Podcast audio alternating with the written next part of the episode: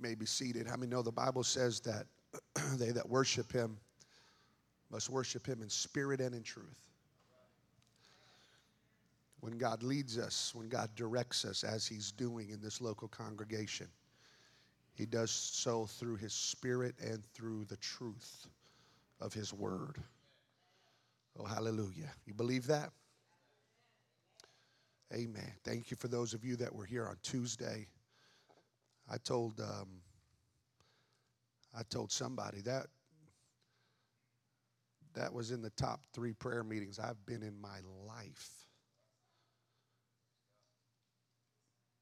There was something that happened in this room that on Tuesday you you felt the shift in the spirit. I mean, you physically could feel the Lord elevating this church. It's a powerful thing. Spirit and in truth. Spirit and in truth. and so,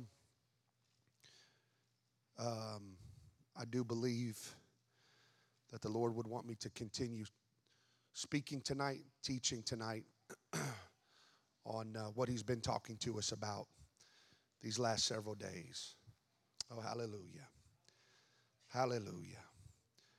The last several days, last several weeks, we've been in a series, Let Your Light Shine. The last week or so, there has been a, a specific uh, direction and understanding and revelation given to us by the Lord concerning the fact that in order for this local body of believers to be positioned properly to see the harvest that He has promised to us, then we as a church must, must get to a place of greater repentance. Greater repentance. And I feel it and I sense it in this room. I sense it in this room. You see, you would have you, you would have thought that in order for us to see a greater harvest in the context of the worlds in which we live, the world in which we live, that the Lord would have first spoken to us about what to do and what to say in order to get those who are lost to repent.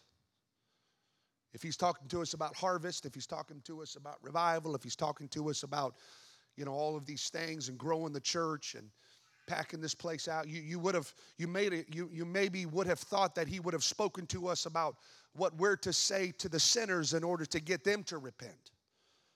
But the first thing that he's talking to us about before he ever tells us how to speak to the unchurched and the lost about their need to repent, the first thing he talks to us about is the church's need to repent. For the church to get to a place of true and meaningful, heartfelt, sincere, broken repentance before God. Why? Because repentance puts us in that place that we've been talking about for several weeks now. That, that, spiritual place of submission and that spiritual place of obedience to God and obedience to His Word, where then in that place we can see what He wants us to see. We can encounter what He wants us to encounter. We can be used in the harvest like He desires for us to be used in the harvest. And so that's why I've encouraged you these last several weeks. I hope you understand and I hope you see, and I believe many of us do, that, that there is a divine move of the Holy Ghost in our church right now. You need, you need, and I, I know I'm somewhat preaching to the choir right now, but you need to do whatever you can do to make sure you're in the house of God to hear what the voice of the Lord is saying, to hear what He is trying to speak to us about. This is not church as usual. This is not just Thursdays and Sundays. I want us to get our mindset with an understanding that God is speaking to us and God is leading us and God is directing us because He wants us to see what He has promised for years. Does anybody believe that?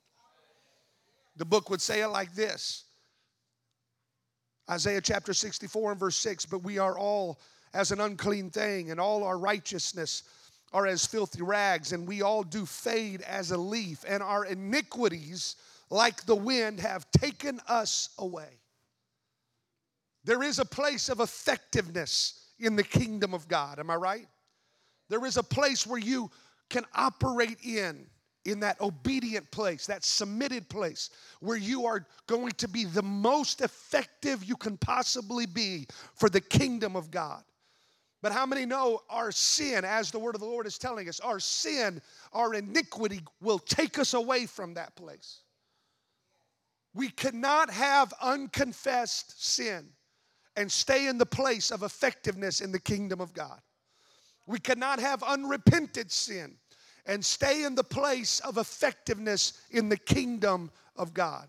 Because our sin takes us away. It takes us as, as that dark wind of sin blows us away from that place of effectiveness in the kingdom. Isaiah chapter 59 and verse 1 Behold, the Lord's hand is not shortened, that it cannot save, neither his ear heavy, that it cannot hear. Verse 2 But your iniquities have separated between you and your God, and your sins have hid his face from you, that he will not hear. God is not the one that we're waiting on in order to see our promised revival. Because my Bible says his hand is not short. He will save, he will hear, he will do what he needs to do, and he's already done it at the cross. But he'll do everything that he promised us that he would do. The issue is not God, the issue is my sin. The issue is our sin has caused us to be separated from Him to some extent. How many know sin is a wedge between us and God? Sin separates us from the things of God. Our sin separates us from that place of obedience. Our sin separates us from that place of submission, that place of holiness, that place of righteousness.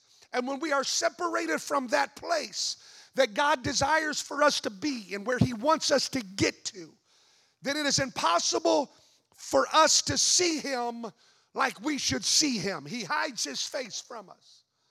We can't see Him, we can't know Him, we can't understand what He's doing and what He wants to do. Why? Because our sin has separated us from that place.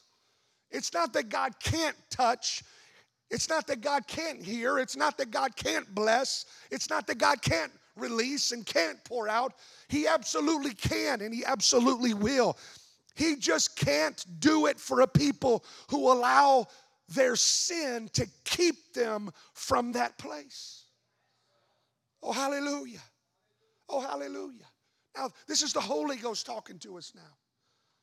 But how many know that when we get our sins dealt with, and when we get our sins repented of, and when we get our sins covered over by the blood of Jesus Christ, that it then puts us in that place of submission and obedience and honesty and righteousness before God. And when we get to that place, we come face to face with Him. Oh, hallelujah. And we can see his face and we can feel his direction and we can get understanding. And he hears us and he hears our cries and he hears the hunger of our hearts for the greater things of harvest and the greater things of revival when we get our sins dealt with. Somebody said, Amen. I referenced it on Sunday, but David understood the psalmist David understood what God was talking about. I got a few things we need to say tonight. I'll try to do so speedily. When he wrote this in Psalms 139 and 19, surely thou wilt slay the wicked, O God. Depart from me, therefore, ye bloody men.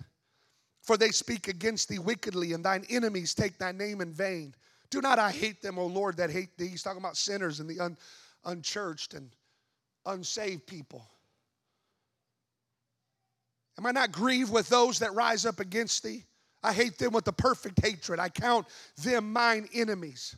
Verse 23 Search me, O God. Know my heart. Try me and know my thoughts.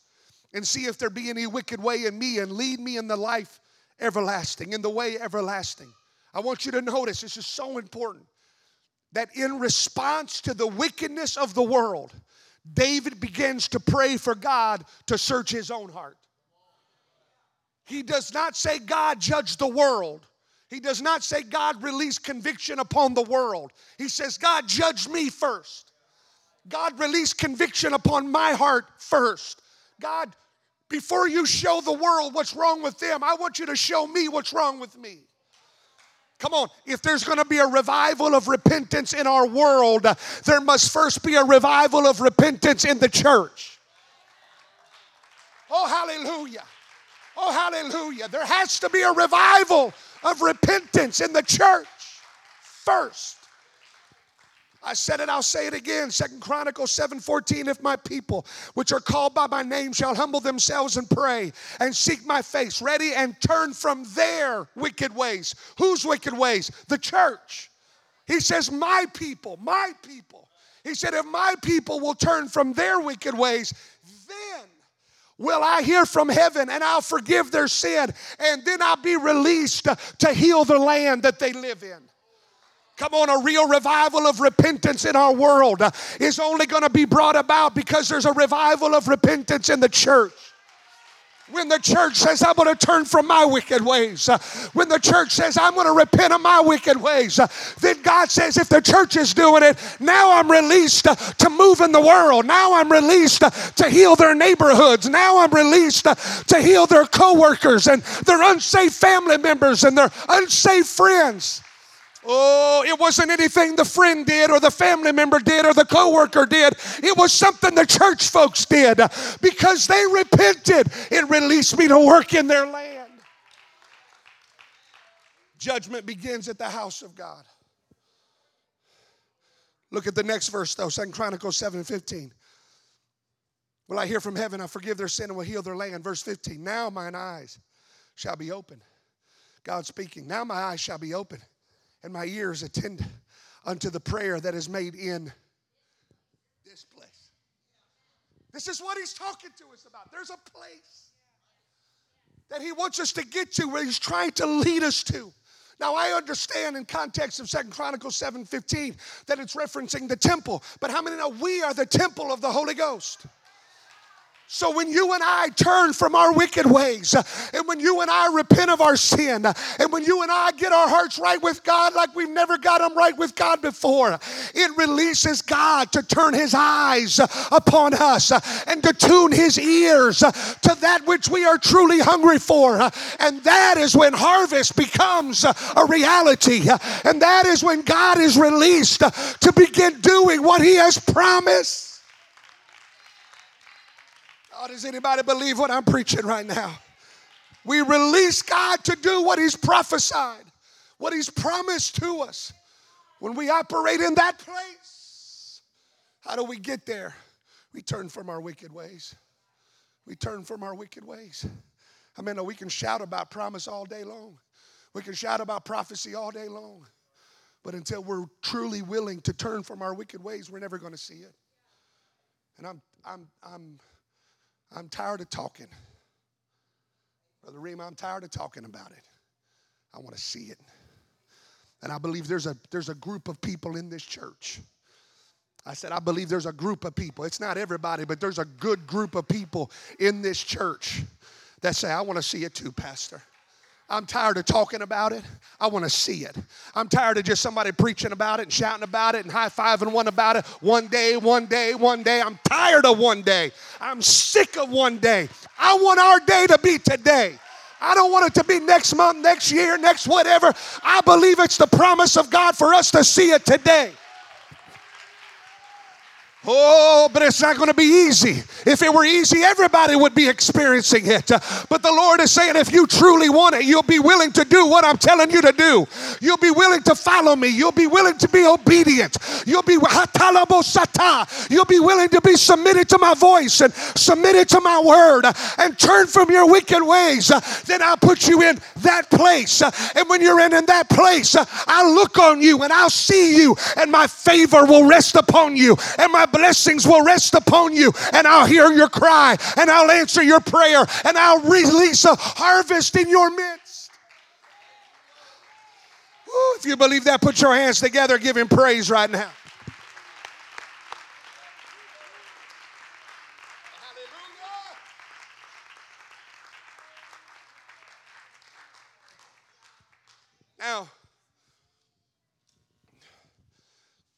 You know the Bible talks about there's some hard sayings. Some hard sayings. And this is just one of them. But if we want it, we're going to listen to the hard sayings.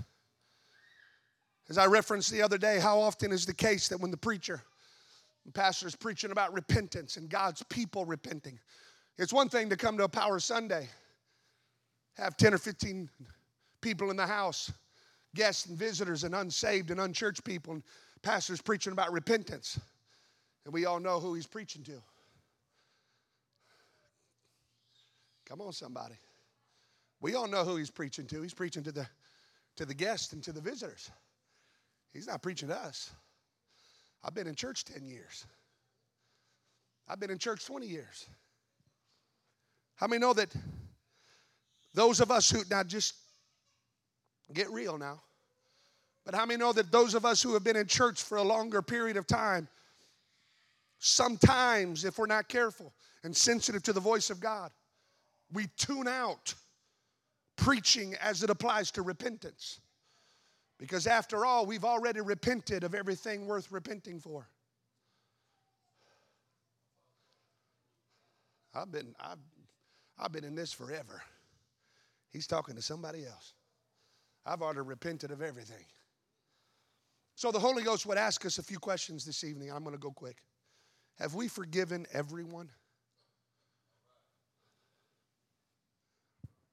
Or just most? If we haven't forgiven everyone, then I would have to say there's unforgiveness in our heart. He, he, you know, it, it, it's, not, it's not like um, a percentage thing that if you forgive 80% of those who've done you wrong, the Lord's like, okay, you're obedient. It's not like high school where you know you can pass with 60% or whatever. Is there malice in our hearts? Is there spite, hatred, enmity in our hearts? Do we have grudges against anybody? Do, do we have grudges against anybody? Have we refused to be reconciled with anyone over anything? Do we get angry and sin? Do we lose our tempers? Does wrath hold us in its hand from time to time? Are there feelings of jealousies in our hearts? When somebody else is preferred over us, does it make us envious, uncomfortable? Are we easily offended? Is there pride in our hearts? Do we have a pride, proud look, a proud tongue? Do we think a great deal about us? What we've accomplished, what we have? Do we often talk about us? Are we in any way, shape, or form dishonest from time to time? Do we tell ourselves it was just a little lie, so it's not wrong? Do we exaggerate the truth? Do we add things to the story that didn't really happen for greater effect?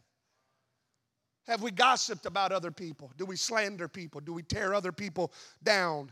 Do we tear the character of individuals down? Most of the time, when we do that, we follow it up by saying, I'm just telling you this so we can pray for them.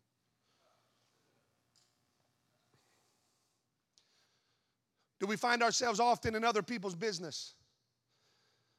and always wanting to tell other people about other people's business? Do we criticize harshly, unlovingly, severely?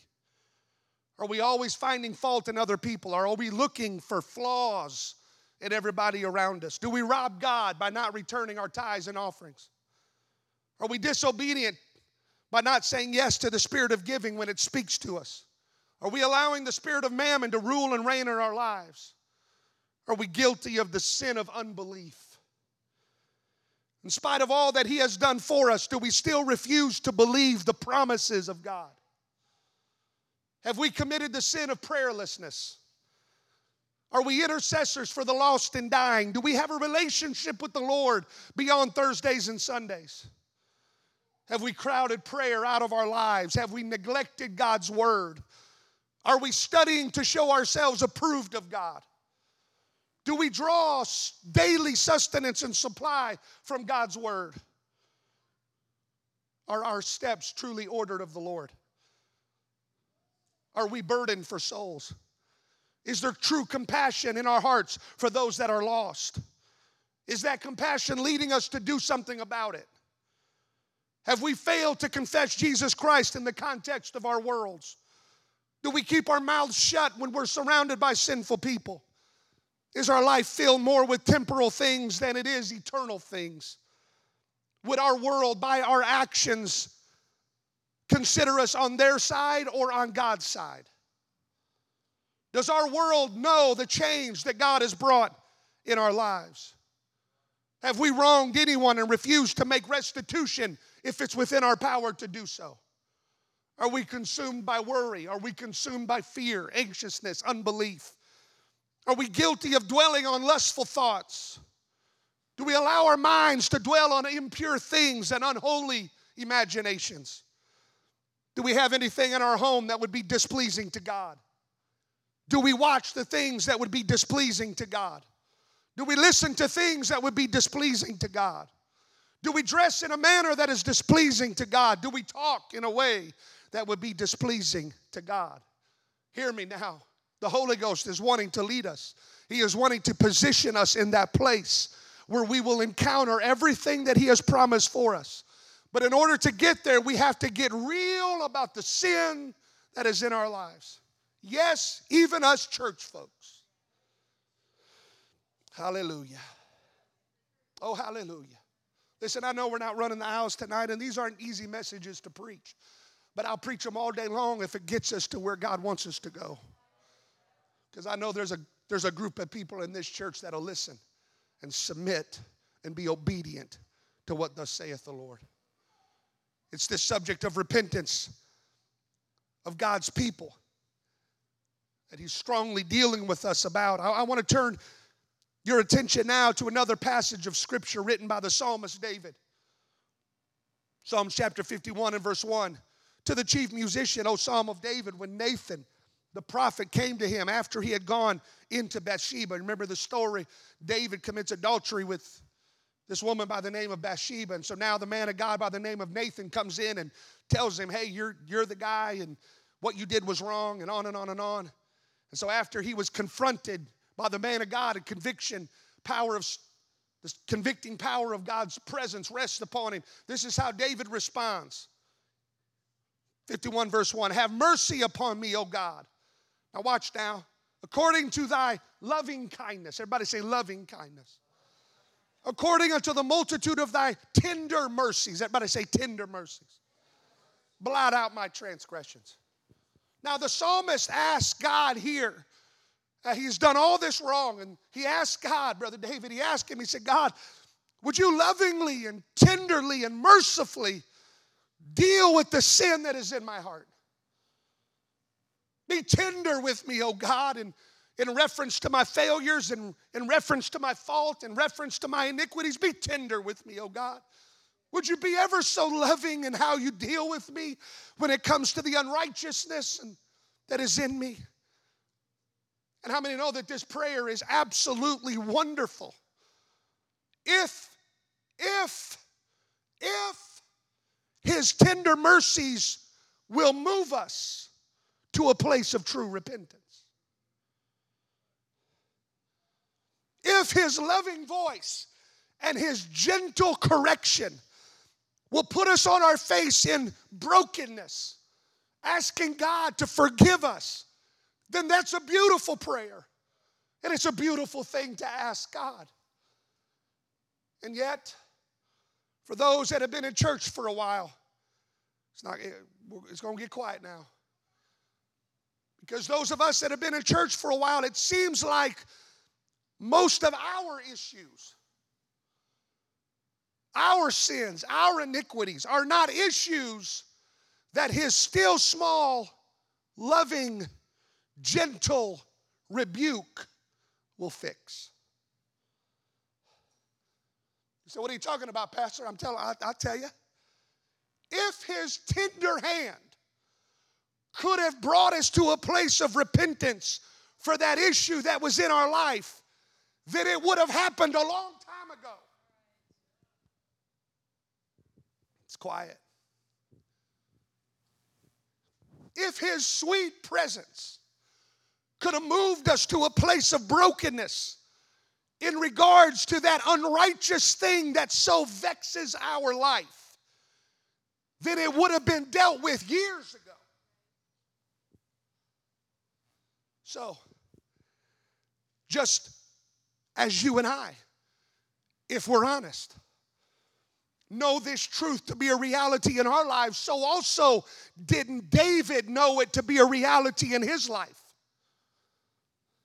For asking God, after asking God to deal with his sin tenderly. Come on, Jesus, help us right now. After asking God to deal with his sin gently and softly, then David makes this request of the Lord. The very next verse, Psalms 51 and 2. Wash me thoroughly from mine iniquity and cleanse me from my sin. I've read this many times. I didn't fully understand what it meant until I began to study it out because that word wash there, wash me thoroughly. David is, is referencing something that is happening in the natural, and he wants it to happen to him in the spiritual. And what he is referencing is how they would wash clothes in this time. As he's making this request to the Lord, I almost have to wonder if he was in a place where he could look over to the riverside and see the ladies washing the clothes. For how they would wash their clothes is they would take this stained and dirty article of clothing to the side of the river and they would get it wet and they would begin to mix it with some cleaning agent. And then they would throw it on the ground and then they would step on it and they would trample it underfoot and then they would pick it up and they would find a rock somewhere and they would begin to take that cloth and they would begin to beat it against the rock until that dirt that was so embedded in that cloth would then be released from the fabric. You see, there's some stuff in the fabric, Brother Ron. There's some dirt in that fabric that the gentle washing of gentle hands would have never got to. Come on, Jesus. There's some dirt in that fabric that just tenderly kind of massaging it a little bit, it would have never got into the depths of the fabric to where that particular dirt resided. And David knew in his heart, he knew in his heart of hearts that there was some sins that the tender mercies of God could deal with. He knew in his heart there was some sins that the gentle, the gentle rebuke of the Lord could deal with and cover over and cause to be removed from his life. But he also knew that in his life there were some other sins as well. And he knew there was some of those sins that were so embedded within him that the tender mercies couldn't reach. Because if they could have, he would have already been reached.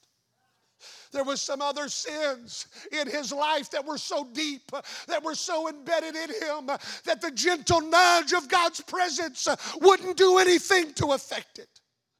Why? Because David knew his life like nobody else knew his life. And he knew there were some deep sins. He knew there were some embedded sins.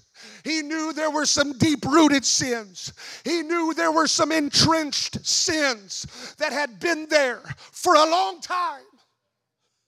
And knowing this, knowing this about himself, knowing this about himself, and wanting so badly to be in the place where God wanted him to be, wanting so badly to be in that place, wanting to turn from the sin not just most of the sin, but all of the sin. Not just the sin that the tender mercies could deal with, but all of the sin. David got to the place where he said, God, there's some stuff that your tender mercies will deal with, and I want you to deal with it. But there's some other sins as well. And God, I know it's going to take more than just a gentle rebuke for you to get down to that part of me. I know it's going to take more than just a tender touch for you to get down to that part of me. So, God, when it comes to those sins, those secret sins, those hidden sins, those perpetual sins? Would you allow your holiness to trample me underfoot? Would you grind me against the rocks? Would you crush me with the weight of your righteousness until those iniquities that are so embedded within me would be removed from my life? Gentleness isn't going to get it. I felt your gentle tug many, many times, and it didn't touch it. I didn't allow it to touch it. So, would you crush me? Would you allow your holiness and your righteousness to trample me?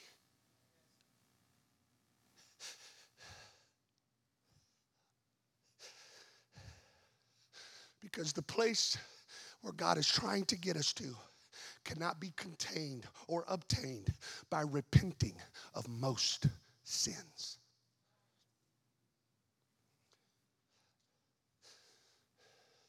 We can only get there if we repent of all sins. So the question is this Can we pray what David prayed? I hope we understand right now the seriousness of this moment, right here and right now. I want us to understand the severity of what is happening in our midst, right here and right now you're not plugged in right now, you need to be so. The Lord is speaking to us. Can we pray what David prayed? But what do we do? And I'm one of us.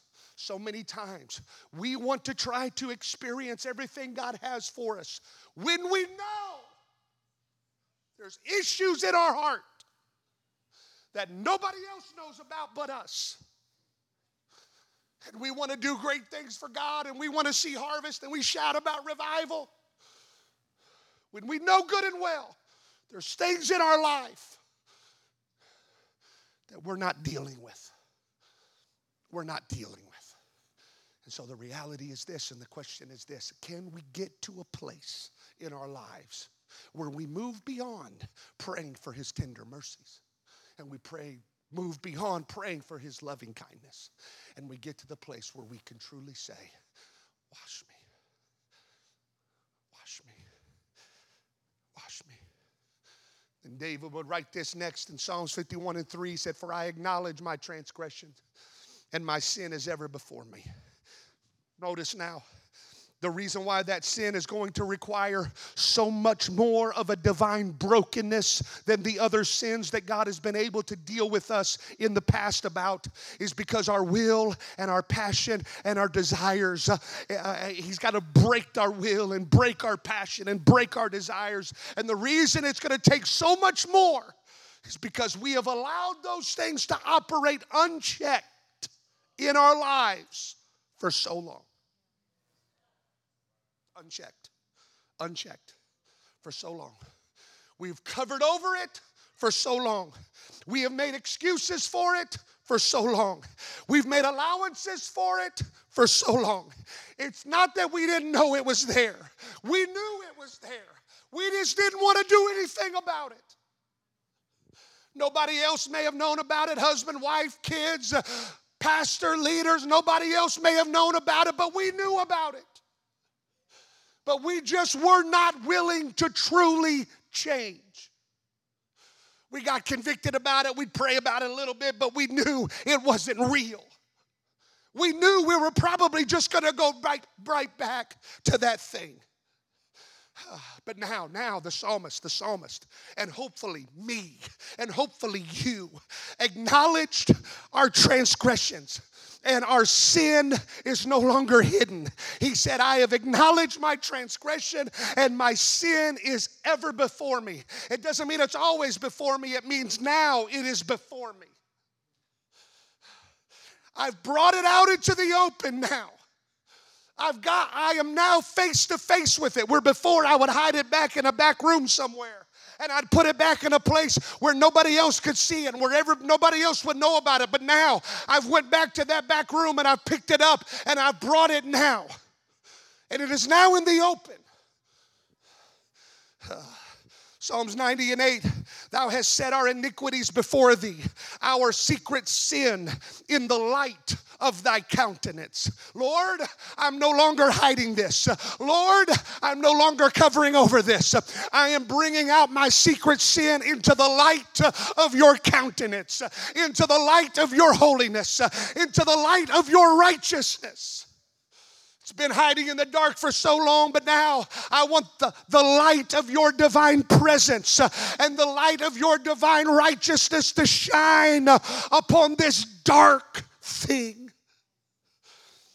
Now, O oh Lord, will you allow me to encounter whatever you determine is necessary to deal with the sin? You see, that's a hard prayer right there. Come on, church. I need you now, okay? That is a hard prayer right there. We'll come up and we'll pray about a little bit and we'll nibble around the edges of it a little bit. But can we pray the prayer that David prayed? God, whatever you have to do, break me, trample me, rock my world, whatever you have to do. Here it is. I'm bringing it. I'm bringing it from the dark place and I'm bringing it to the light of you. Now, you do whatever you have to do in my life in order for me to overcome this thing. It's hindered me for too long, it's held me back for too long. It's kept me from that place of true obedience and true submission for too long. That place, that place, that place you're talking to our church about, that place that you want us to get to. This sin has kept me from that place for so long. So, God, in this day and in this moment, as I hear you leading this church, I don't want to be on the sidelines looking in. I don't want to be up in the stands looking down on what you're doing. I want to be right in the middle of it. So I'm praying. I, I wish, I wish, I wish your tender mercies could deal with it, but I know it's beyond that now. I know I've, I've, I've, I have frustrated your tender mercies, but God, I give you permission now to do whatever you got to do that place.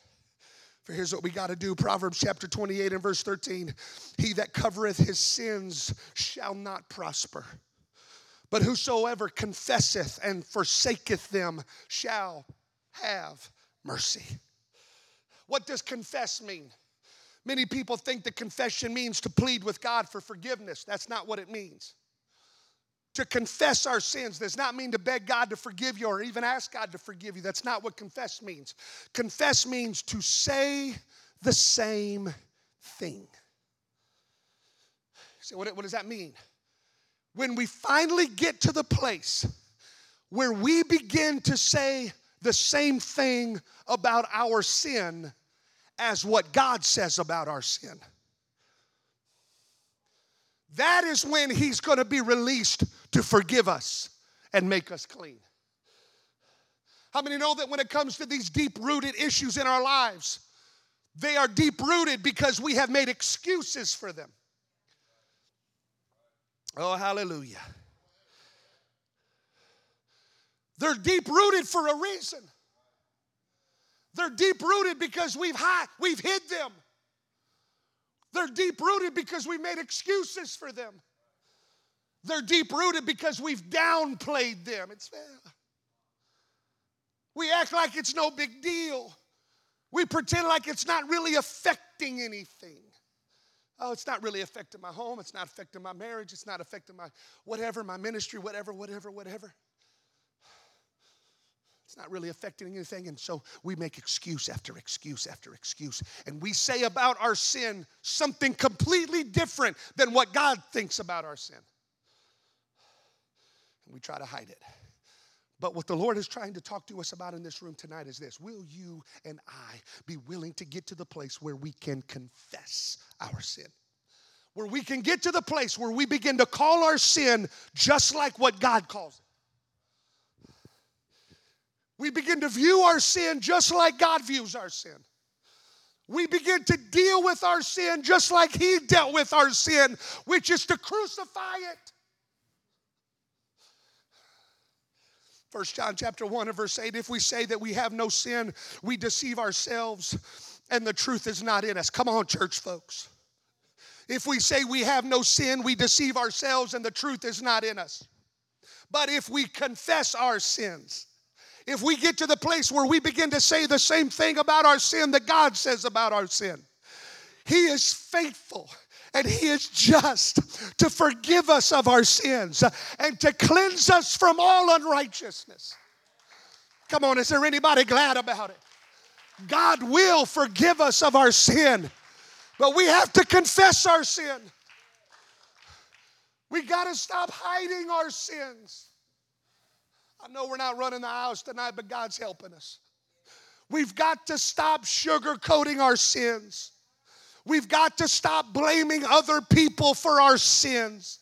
We've got to stop deflecting the blame for our sins.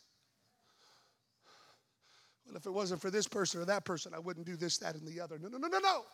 That's not how God views it. It's our sin. It's our sin. Oh, hallelujah. Because the Bible just tells told us that when he we get to that place where we confess it, the Lord is faithful and just. I love this to cleanse us from most unrighteousness. Come on, somebody shout it. Come on, somebody shout it. Hear me now under the anointing of the Holy Ghost. The enemy has been telling you that you're always going to do what you're doing. You're always going to fail in that area that you're failing in. The enemy's been telling you that there's no hope for you. The enemy's going to he's been telling you that you're always going to be that way. You're always going to participate in that sin, that you are totally bound to that thing. You'll never be free from that thing. You'll never be delivered from it. But my Bible is telling me and it's telling you that if you begin to call it like God calls it, and if you begin to see it like God sees it.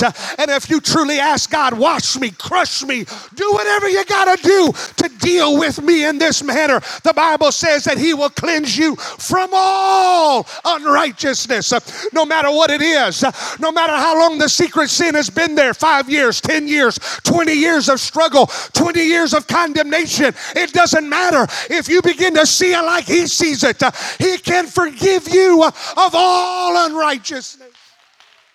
Come on, put your hands together, give him praise.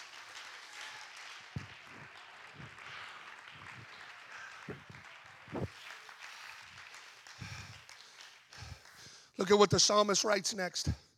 Is everybody all right? Psalms 51 and 4. He says, God, against thee and thee only have I sinned and done this evil in thy sight. What does he say? No more excuses. My sin has been against you I've done this evil in your sight. End of story. I'm done with my reasons. I'm done with my excuses. I have sinned, and my sin is against you. It's not about my mother. It's not about my father. It's not about what my uncle did. It's not about my neighborhood. It's not about my upbringing. It's not about this, that, or the other. I have sinned, and it is against you. Now, watch. That thou mightest be justified when thou speakest, and be clear when thou judgest. In other words, what he's saying is this God, whatever you have to do in order to deal with these sins in my life, I just want you to know that I will view you as being justified to do so. Whatever judgment looks like, whatever the crushing process looks like, whatever you have to do in my life to deal with this hidden thing. I just want you to know I release you to do it. You will be, this is a hard prayer. But how bad do we want to be delivered? How bad do we want to be in that place? I want you to know, Holy Ghost, that you will be justified in whatever you do to me if it's what's required for me to live in liberty. If it is something that is not pleasant to my flesh, you are justified in doing it. If it requires pain, you are justified in doing it. If you crush me against the rocks Because that's what it's going to take for me to be to walk in liberty for the first time in 20 years. If it takes a crushing time in my life, I want you to know that in the middle of it all, I'm not going to blame you. In the middle, in the middle of it all, I'm not going to criticize your actions in my life. In the middle of it all, I'm not going to doubt you. I'm not going to get disappointed in you. I'm not going to say, Why would a good God allow this stuff to happen in my life? No, I'm going to say, You are justified in whatever you have to do in order to get me to the place want me to be. So then the psalmist continues 51 and 6 Behold, thou desirest truth in the inward parts, and in the hidden part thou shalt make me to know wisdom. The hidden part, the hidden part, the part that I've been hiding from everybody else. He said, God, I want you to put wisdom in there. I don't want it to be failure and lies anymore. I want it to be wisdom. The inward part of me that nobody sees, God, I want righteousness to dwell not just in the part of me that everybody sees, uh, but I want righteousness to dwell in the inward part, the hidden part, the part that nobody knows about. I want righteousness to dwell in all of who I am. So, how does the Lord get us to this place? And I'm going quick. But how does the Lord get us to this place? Verse 7, Psalms 51 and 7 Purge me with hyssop, and I shall be clean. Wash me, and I shall be whiter than snow. Make me to hear joy and gladness. Ready? That the bones which thou hast broken may rejoice. Notice, David is describing the washing here, this process taking the cloth and throwing it on the ground and stamping on it and trampling on it and beating it against the rocks because that's what it's going to take in order for that embedded dirt that had been there for so long to be removed from the cloth. And he says, Lord, He's describing it now this purging process, this crushing of his will, so that his will would align itself with God's will. And he describes it as the breaking of his bones. But David knew, he knew, if that is what it takes, come on, Jesus, talk to somebody's heart right now. Talk to my heart right now. If that is what it takes to get me to the place, then break my bones. He's not talking physically breaking of his bones. He was trying to describe what he went through, the process that it took in order for him to get to a place where those embedded things could be removed from him. And he describes it as his bones being broken, crushing. But he knew. He knew. See, it doesn't just stop with broken bones. He knew. He said, if I if I will allow Him to bring me through the place in my life that I could only best describe as my bones being broken, there's another side to it. And the other side is there's going to be a rejoicing. Come on, somebody, hear me. When you're living under condemnation, you can't rejoice like you want to rejoice. When you come to the house of God and you got that hidden sin in your life uh, and you got that issue in your life that's been there for years uh, and everybody's dancing and everybody's shouting and you're sitting there uh, and you're not rejoicing like you want to rejoice, I'm telling you, there's a remedy for that now. And it might be painful and it might be difficult, but if you could ever get to the place where you pray, God, whatever you got to do, if you got to break my bones to get me to the place uh, of true freedom and true forgiveness uh, and true liberty uh, when I come through that stage of my life. Uh, when I come out on the other side, uh, I'm going to be able to rejoice uh, like I've wanted to rejoice for a long time. I'm going to be able to rejoice with a pure heart. I'm going to be able to lift up holy hands without wrath or doubting. I'm going to be able to praise you and mean it, rejoice and mean it. Ha, Oh, how many times do we come to the house of God and we have to repent and repent and repent for something, and then worship starts and we see people with lifted hands, but our hands feel like they weigh a thousand pounds because the enemy is condemning us of our failure and our hidden sin and our unrepented sin, and we don't feel like we can rejoice. I'm here to tell you there's a remedy for that. I said there's a remedy for that. If you and I could get to the place where we say, Wash me, wash me. Whatever you got to do, wash me, God. When we come through yeah, our bones may feel like they've been broken. Our emotions may be feel like they've been broken. Why? Because our will has to be broken and our desires have to be broken and our flesh has to be broken. But if we'll make it through the other side, when we come out on the other side, we're going to be rejoicing. We're going to be shouting. We're going to be praising. Why? Because we're in the place God wants us to be.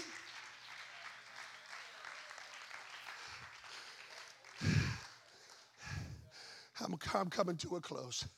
So he continues with his prayer of repentance, Psalms 51 and 9. Hide thy face from my sins, blot out all mine iniquities. Create in me a clean heart, O God. Renew a right spirit within me, whatever it takes. Whatever it takes. I know everybody's not going to be willing to pray this prayer, but somebody is whatever it takes, whatever you got to do. I want that hidden sin gone. In the next verse, all of this, all of this, all of this, everything I've been preaching, this next verse is what all of these messages of repentance have to do with letting our light shine. For after David deals with the hidden sin, and after he allows God to deal with him in whatever manner it was necessary to bring him to a place of true repentance. And after his sins are dealt with and his iniquity is taken care of and his spirit is renewed within him, that is then when he's able to accomplish this. Next verse, Psalms 51 13. Then, then, not before that. I couldn't do it before that. It took a washing, it took a breaking to remove junk out of my life. But I allowed him to go, I allowed myself to go through the process. Now, I can teach transgressors and sinners will be converted unto thee. What is that? That's harvest. Sinners being converted, teaching sinners the Word of God, and they're going to be converted. Verse 14, deliver me from blood guiltiness, O God, thou God of my salvation, and my tongue shall sing aloud of thy righteousness. You can't talk of his righteousness because you're living under so much condemnation. It's hard to talk about what's right when there's so much wrong. But now, now I've been delivered from the wrong, so now I can talk about the right.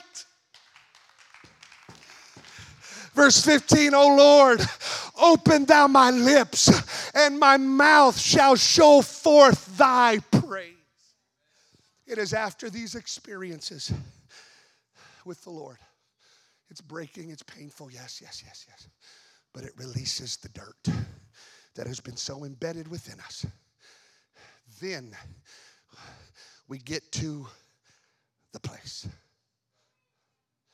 Now I can open my mouth and I can speak truth to sinners. I can teach them. I can show them. I can preach righteousness to them. I can win my world for Jesus Christ. I couldn't do it before.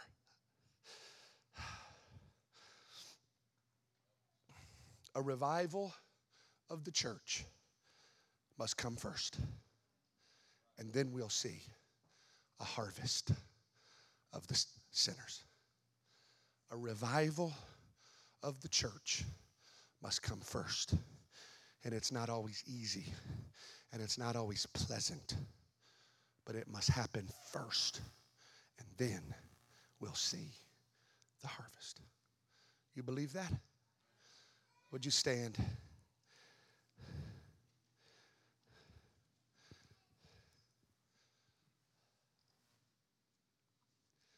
Micah 7:18 now watch. Who is a god like unto thee? Now now watch what the word of the Lord is saying here. This is important. I know you're standing, but just stay plugged in for a few more moments. Who is a god like unto thee? that pardoneth iniquity and passeth by the transgression of the remnant of his heritage. He retaineth not his anger forever because he delighteth in mercy. He will turn again. He will have compassion on us. He will uh, subdue our iniquities. Thou will cast all their sins into the depths of the sea. So he's the church. He's talking about us now and his people, and he's saying, listen, God's going to give us compassion and he's going to give us mercy. And if we'll do what we're supposed to do and repent and allow him to do whatever it takes, he'll take those sins and he'll cast them into the sea. We call it the sea of forgetfulness. He'll cast them far. He'll redeem us. He'll restore us.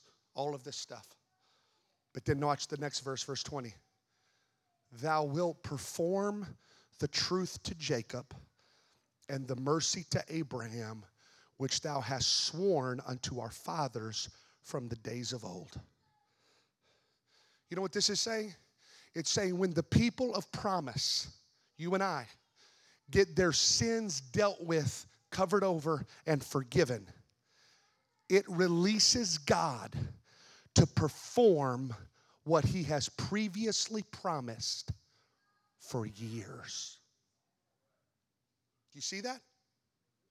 You will perform the truth that the promise that you promised Jacob and the promise that you promised Abraham. He said, when the people of promise get their sins covered and dealt with, it releases me to fulfill age old prophecies. Brother Ron, there's prophecy hanging over this church. There's prophecy hanging over this church. I've lost track of how many people have prophesied over us of greater things and filled buildings and capacity and a harvest like we've never seen and on and on and on. There's age old prophecies, age old prophecies resting over this church. I want you to get this, and I'm done. I know you're tired, but get this. There's age old prophecies resting, resting, resting, waiting to be fulfilled. God is waiting. He's not a God that he should lie. He spoke them for a reason. He spoke them because he wanted to do them. And they're hovering over us as a people right now. And so, you know what he says? He said, I can't just give them to them. There's a place they got to get to. And so he starts talking to us about our sins. And he starts talking to us about our iniquities because he says, if they will get those things dealt with, then I will speak to the prophetic and release it to become a reality. In the name of the Lord Jesus Christ, I want to see it. I'm tired of prophecies hanging over us and not seeing them. I'm tired of the prophetic hovering over us and not seeing it. I want to see it. So, what's it take?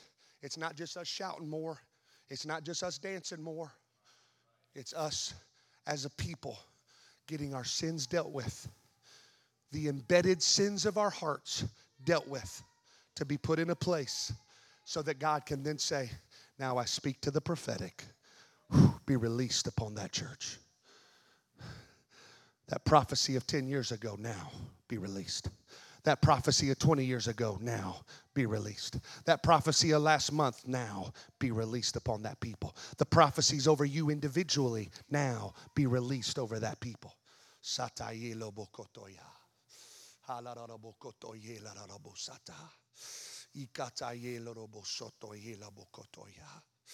Ha.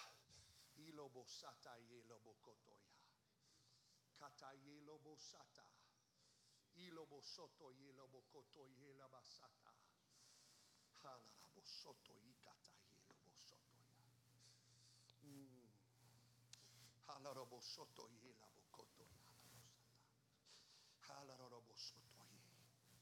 Ha.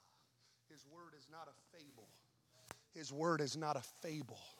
His promise is not a fable. His prophecy is not a fairy tale. He's spoken to us. He's going to do it. He wants to do it, but we have to partner with Him. We have to be obedient to Him in order for Him to release what He's promised in our midst. Lift your hands.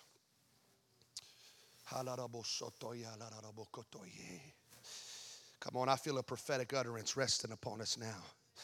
I feel, I feel something, I feel something hovering. I feel something being released right now in this room. Listen, I'm not being rude, but I can tell by some of your response you're not getting it you're ready to go home, you're tired, you just want out of here. But there's other people in this room right now that want it. You want it, you want it, you want it, you want it, you want it, you want it, you want it, you want it. I'm tired. I'm tired of talking about it. I want to see it. I want to see it. I want to see it. I want to see it. Whatever I got to do, God, whatever you got to do in me. Whatever, it's not going to come because I just jump higher. It's not going to come because I clap louder. It's not going to come because of some new this or higher this or lights or mirror, whatever it is. It's not going to happen because of that. It's going to happen because there's a group of people in this church that humble themselves and pray and turn from our wicked ways clean ourselves, clear ourselves, clear our mind of all unrighteousness, clear our hearts of all unrighteousness, clear our homes of all unrighteousness, clean out everything that's not pleasing to God, become more like God every day and less like us, walk in the Spirit so we do not fulfill the lust of the flesh, and release God, release God to do whatever it takes. Whatever it takes, whatever we have to do in order for that deep seated thing in us to be removed. Bitterness, anger, resentment, hurt, jealousy,